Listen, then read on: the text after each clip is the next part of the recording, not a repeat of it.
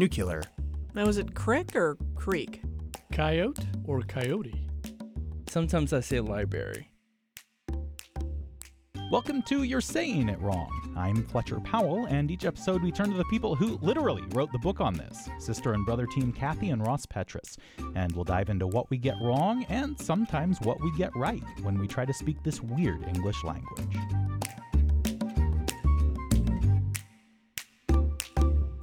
I just wanted to start with something that is unrelated to what we're going to be talking about, but it's related to something that we had talked about.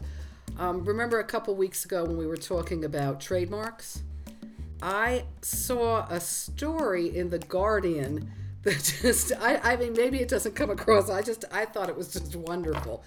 We all know about Vogue, the Condé Nast publication, which is a famous magazine, and well, apparently there was a pub in the Cornish countryside that was called the Star Inn at Vogue because the name of the place that it's located is Vogue in Cornwall. And Condé Nast chief operating officer sent them a cease and desist letter saying that the company owned the proprietor of the Vogue trademark, not only for the magazine, but also for all goods and services offered to the public by our company. And that clearly a link between the two businesses was, quote, likely to be inferred. Oh, my God. Did you believe that? So they actually said this place, which is in Vogue and called the Star Inn at Vogue, might, like, hamper Condé Nast's Vogue. People might get confused. Wow. I find that unlikely. Do you believe it? I think given what we talked about, none of us are lawyers, I presume, but given what we talked about, they can't do that. I mean, that's not legal, what Vogue is trying to do, the magazine is trying to do. Because we were talking about how copyright has a specific, when you copyright that word, you're using it for a specific, or trademark the word, not copyright, excuse me, I always get the two confused. When you trademark it, you're doing it for a specific use. And but that's what, really stretching. Oh no, but they're saying that my point is what the COO said was that the Vogue mark was also for other goods and services offered to the public by our company.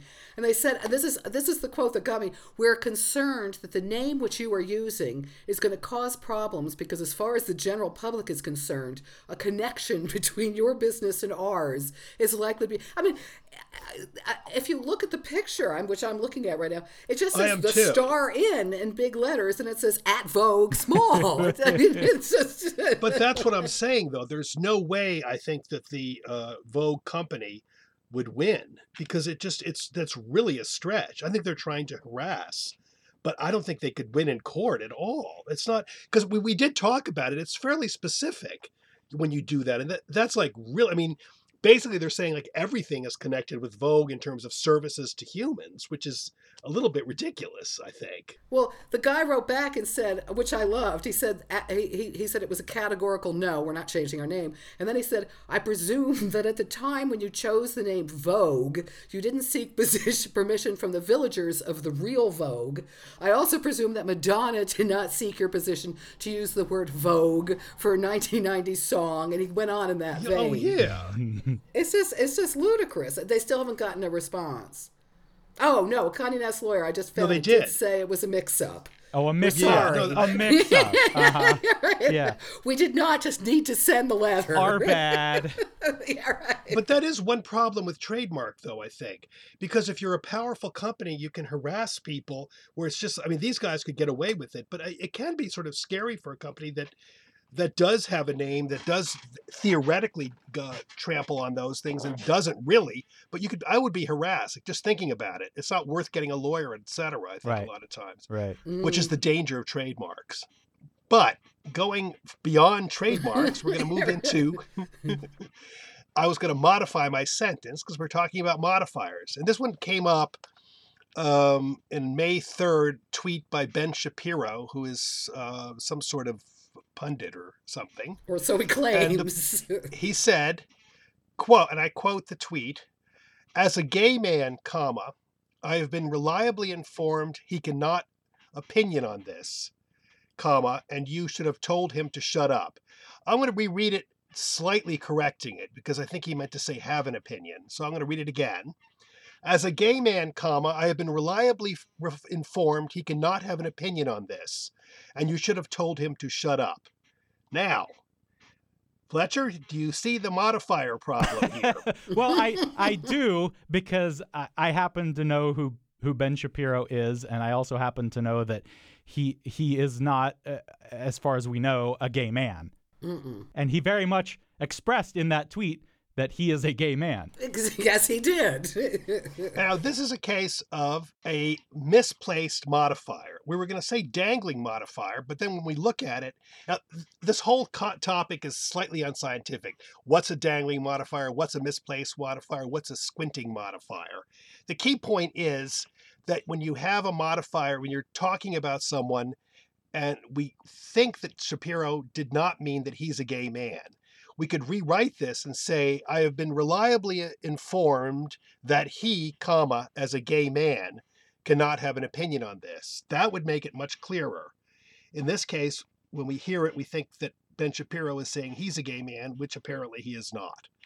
So we're going to move into dangling modifiers. And let's start with what's a modifier? Let's go backtrack here. Kathy, do you want to shove in? I'm sorry. I didn't know I should speak.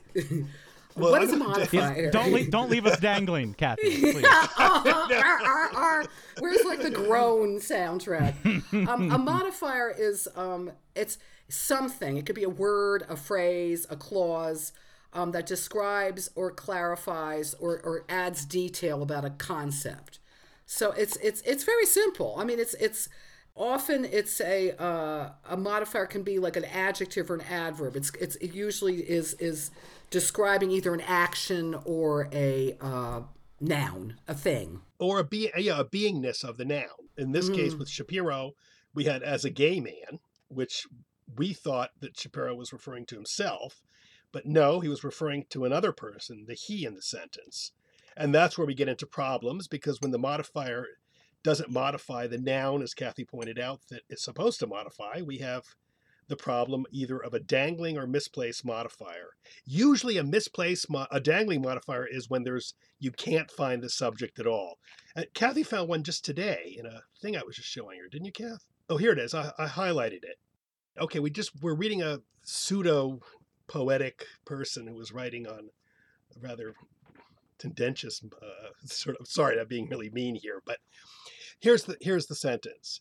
Housed and clothed in exchange for 5 hours of work a day, it was a perfect resting place for a few months. Can you read that again? That is a hard sentence to follow. Can you read that again? Okay. Housed and clothed in exchange for 5 hours of work a day, comma, it was a perfect resting place for a few months. So that makes it sound like this place, this perfect resting place, is what has been housed and clothed. Right, exactly. Right.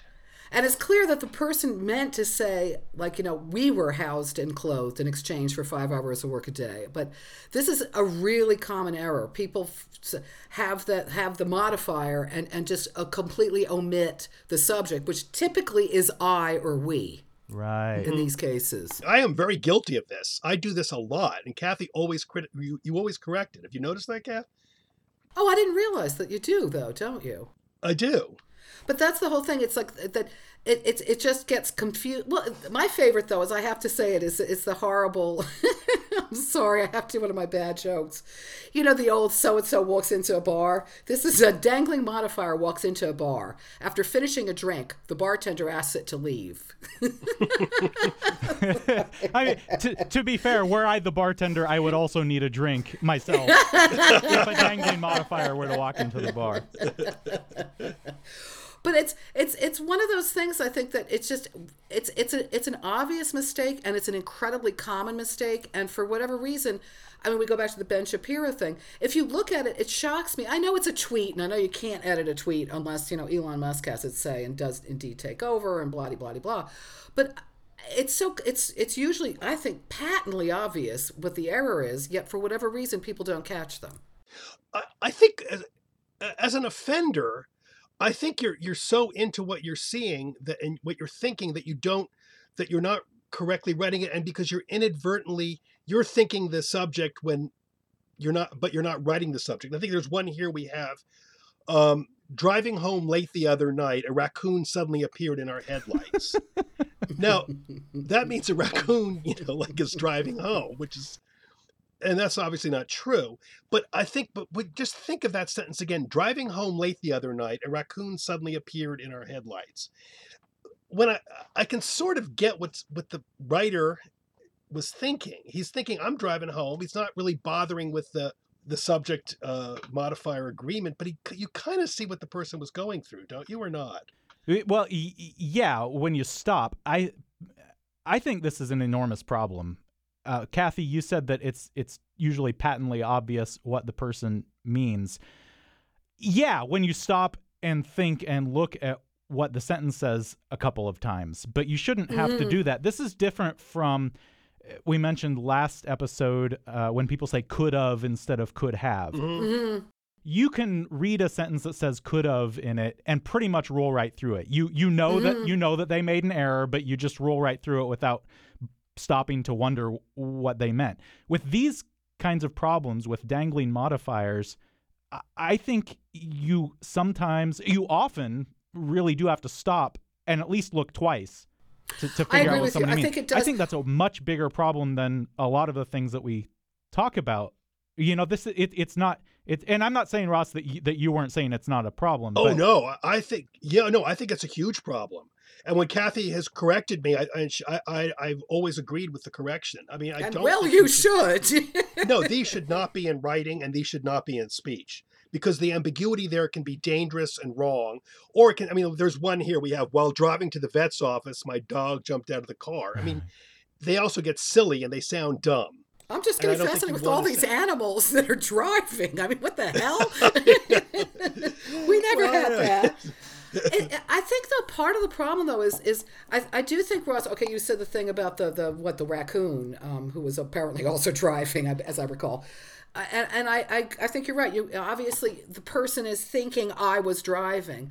But what bothers me is I think it's a lazy thing, because it's very easy not to do it. And I wonder if a lot of the times it's when it's in the passive voice. And I'm wondering if that is, like, more often than not the root of the problem. Mm-hmm.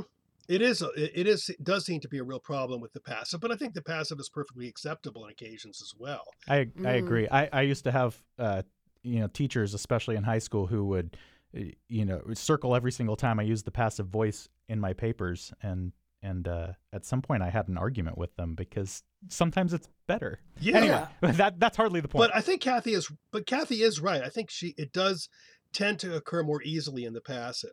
There is a little debate here, and this is where Kath and I were talking. We're kind of on the prescriptivist, like, don't do this side. But there was a Harvard professor, linguist, who's saying there is an ambiguity sometimes with dangling modifiers, but sometimes that ambiguity isn't there, so they're okay. And he uses some examples here that I'm going to read to you, and we're going to see what Fletcher and Kathy think.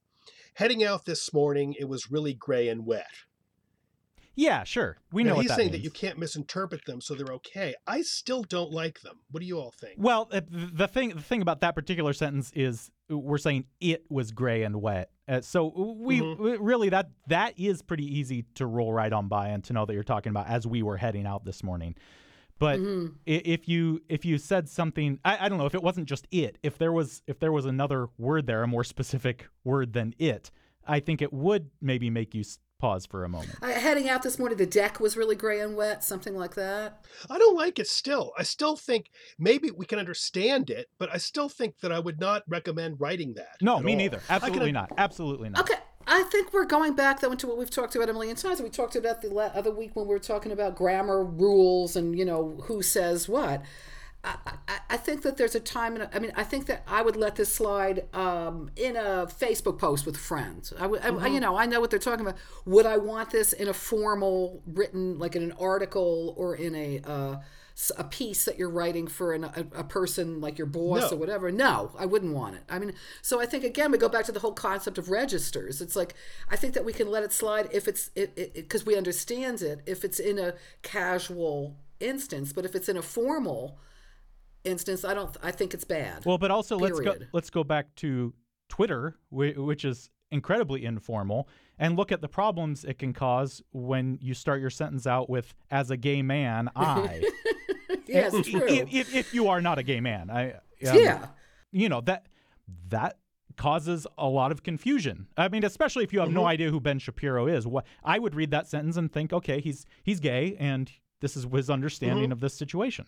Yeah. Right. No, that's in that case, it's not a register problem that Kathy was saying. It's that's an ambiguity. Case of understanding. It's an ambiguity problem. Yeah. Actually, the one thing I was going to quickly say, speaking of registers, Kathy, we're speaking in a register right now. We're speaking in a casual register. When Kathy was, talking about the deck being wet, because she said we've talked about this a million times. Mm-hmm. Now, I would suggest that she not write this in an article, and we would not write, we have talked about this a million times. Oh, really? See, now I think I would put it in an article, because we haven't talked about it a million times. We talked about it maybe 1,000 times. But I think we understand that. I'm saying, oh my God, have we talked about this? But would you do that in a fairly state environment where you're talking about grammar? I would write that in the New York Times. I would write that in the Atlantic. I have said this a million times. I would. Okay. Well, don't go into the batteries on the floor. How was it? 1 million batteries? Yeah. Looks like it. I got too excited. Yeah, I do. A million times, but I do think it is a time and a place issue. I mean, the one that got me now is, if we're going to talk about prescriptivism, is hopefully how you still have some people saying hopefully is a dangling modifier when you go hopefully I'm going to be there tomorrow. Right. Yeah, that is not. That's an adverb modifying the entire sentence, and I think that is completely acceptable, and hopefully everyone will agree with this. I suspect you're going to read some more of these out loud to us. And as someone who specifically has to write for the ear because I'm in radio, all of this is really obvious to me when you read it out loud. Because when you are reading something in print, you can go back and figure out the sentence, but because your eyes can go back and forth between each part of the sentence. When you hear it with your ears, you can't rewind. And I mean, you could if you're listening to a podcast, I suppose, but who's going to do that? You can't rewind time and hear this sentence over and over and hear the different parts of it to figure out the sentence. It's a lot harder when you're just hearing a dangling modifier to understand what that sentence is supposed to mean. That's a really good point. It's funny because being in the business you're in, you would think of it in terms of an oral, A-U-R-A-L, not O-R-A-L.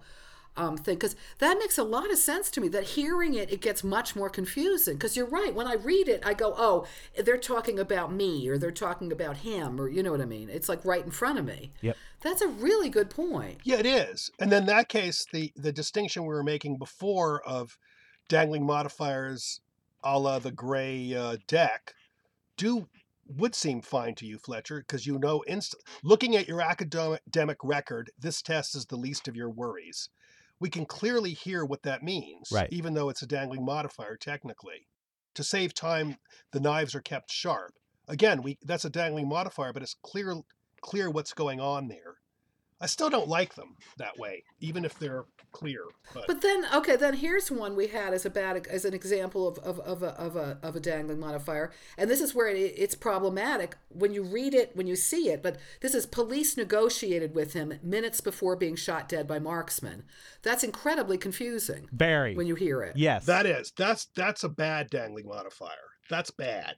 And it's also sort of, it provokes laughter, which is not the sort of thing that you want to provoke in a case like that. So. Agreed. This is where we need the driving dog, right? Yeah, I know. Or the raccoon. I like the raccoon driving better. I was like, how would he, see over over the dashboard? But whatever. That's a problem that raccoons know better than we about driving. Anyway, let's move on to misplaced modifiers. Misplaced modifiers tend to be modifiers that sort of with Ben Shapiro, the subject is there, they're just not placed in the correct place, which is tautology, but there we go. Yeah, usually when it's misplaced, they don't dangle, because as Ross said, you've got the subject, but it's like it's usually too far from the subject, so it gets confused, or there's like another part of the sentence gets in the way.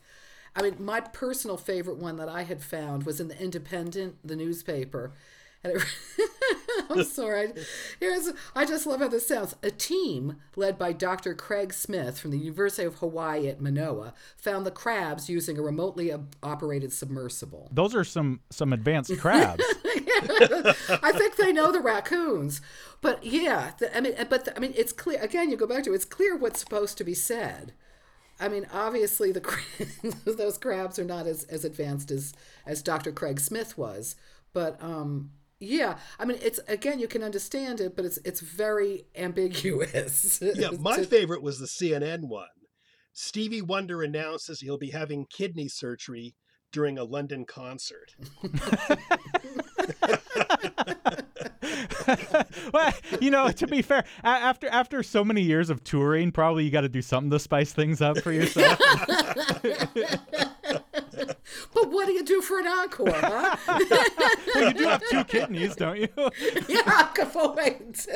Oh, the one I liked was a headline. We actually put it, Ross and I do the Stupidest Things Ever Said calendar every year, which is headlines and so forth and bad quotes. But this one I loved was a headline from a Exeter newspaper. It said, "The family rearing 350 turkeys on their farm, ready to be killed and served this Christmas."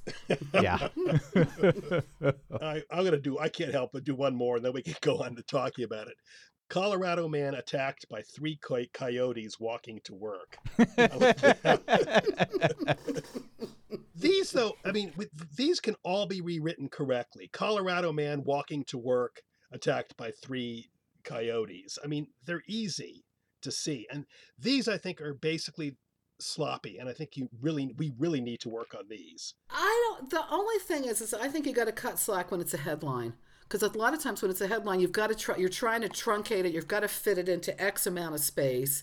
And I think a lot of times you end up with coyotes wearing business suits going to work. You know what I mean? I still think... Yeah, but come on, Kathy. Man seeking help for dog charged with DWI. Man seeking help for dog charged with DWI. It sounds like the dog is charged with DWI. I think you need to work on that a bit. I agree. Mean, I think I understand what you're saying, Kathy, very much, because I've written plenty of headlines and they are hard to do in a certain amount of space. Mm-hmm. But especially with headlines, sometimes that's all people look at, and having that much ambiguity there is a big problem. Or having them laugh at the headline. Yeah, you know, yeah, exactly. This was an exercise that we did over and over when I was in school, was writing headlines and making them so that they weren't ambiguous like this. I mean, it's something that we're supposed to learn. Yeah, okay, I'll give you that. I was just trying to be nice. No, I understand, but you see it everywhere, you know. And again, copy editors, they don't exist, but still. Yeah, no, you're right. You are right. I must say that more often than not, they're more interesting when they're ambiguous. They are. I really like that. I mean, I like, Kathy, you just highlighted. Why don't you read that one? I just love that. Oh, the Yahoo one? Yeah, the shark. That one. Oh, yeah. Shark bites Cancun tourist and surf despite warning. That one, though, I don't. We warned you, Sharky. You know this. I mean, Jay Leno made a lot of hay out of exactly this. You know, every other week or whatever, he would have his headlines, and he put out books of them, and I mean, it was exactly this kind of thing over and over. I thought of those. Can I ask you something? I don't quite understand. What was that supposed to be? The shark bites Cancun tourists. There was a shark warning. Yeah, there was probably a shark warning. Yeah, there's a shark warning. After a shark warning, the tourist should not have gone in the water. That has. Oh, he was in the surf in spite of the warning. Right. Okay, yes. Okay. Here we go with the ambiguity. I couldn't figure it out. I knew there was a shark. I knew there was a tourist. I knew there was a painful action. You know, that also raises an interesting question, because we're getting into AI translation and stuff. And that one's I would think that's really tough for an AI, artificial intelligence program to really read correctly. Because, I mean, it really, how this reads, it does sound like the shark was given a warning and it bit the tourist anyway. And it seems really difficult to look at it any other way, actually. Tourist despite warning, really should be tourist despite warning was bitten by a shark. Mm. Sort of, I don't know. Well, I thought it was, tourist, I would say tourist in surf despite warning. Bitten. Yes, that's because right. That's the point. The point is that the tourist, in spite of the warning, went into the water. Right. Right. That's bitten the by point. A shark. Yeah. That's a tough. How would you rewrite this one though? We had this one as a bad first ever black woman named public defender. It's a headline in the Newark Star Ledger. Yeah. That one is. Yeah. That's a toughie. I would say. Black woman named public defender for the first time? No. No. What would you do, Fletcher? You're the one who studied this. Right. I'm trying to think. Because I do see this, and let's pretend that I have to keep things really brief. Because I see this sort of thing in promo copy when I'm on the air, and I can rewrite it to make it much more clear. But I can also add a few seconds to do that, maybe. Mm-hmm. Let me think. How would you? Let's see. I don't know. That's hard. It is. Because she's the first black woman to be a public defender. Presumably, yeah. I mean, honestly, one thing you could do is take out the word ever. Yeah. Because that at least de-emphasizes the first. But what are you doing? That first black woman named public defender? Black woman named first public defender? No. I don't know. I mean, first black woman named public defender is a little closer, in my opinion, to getting you to understanding what it says, rather than first ever black woman, because that sounds like it actually is the very first black woman who existed. But when you just say first black woman, it takes away that emphasis on that first a little bit. Yeah, I think so. I think that makes a huge difference. First black woman named public defender. It's still not perfect, but you probably don't really think. Why not first time? For first time black woman, because that's too long, right? That was I was trying to make that the exercise, I guess. I would do something like that if I could. If you're trying to keep things super duper brief, then I would probably take out ever and hope that people understood she wasn't the very first black woman ever. I mean, to be honest with you, it's just a terrible headline. With the ever just makes it sound like a little kiddie book too. Yeah. First time ever. Yeah. I don't know. I don't quite understand it. Why you would have done that in the first place? But I didn't see this one until just now. This is from an insurance claim. We had it in our calendar. I pulled into the lay-by with smoke coming out from under the hood. I realized the car was on fire. So I took out my dog and smothered it with a blanket.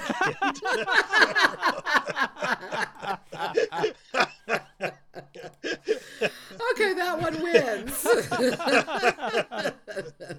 Does that mean do I need to put a cruelty to animals warning at the beginning of this episode? No. Now? Well, we've had raccoons driving. Now we're killing dogs.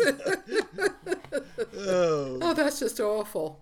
Now, I got to say, though, I'm sorry, I have to throw, we should really end with that because that's so funny, but I just wanted to say, I never had heard of squinting mod. I saw the Columbia Journalism Review saying a squinting modifier, Ross, you had referred to them earlier, was merely a misplaced modifier. But what we're talking about right now really are more squinting, because it's a misplaced modifier that can go either to the beginning, it can relate to either the word before it or the words after it. And that's what makes it so ambiguous, usually. I like this. And that's why I like this term, squinting modifier. So is this the sort of thing where you're reading the sentence, and I wish people could see me here on the Zoom call, but you kind of go, wait, what? I think so. And you squint at it, and then you're like, I get it. Yeah, usually, we talked about squinting with something else a while back. What was it? Remember, we talked about something squinting. Yeah, we did. I believe you. I mean, I believe you a million times. It was an etymological discussion. Trust me, it was etymological, and it was very interesting. Well, I guess we could close on the famous Groucho joke, which has all of these elements in it. Okay, the other morning I shot an elephant in my pajamas. How he got in my pajamas, I'll never know. So we're ending with another animal too, I noticed. It's a menagerie. And it was shot. We have shot, smothered. This is not good. No. It's gotten ugly, kids.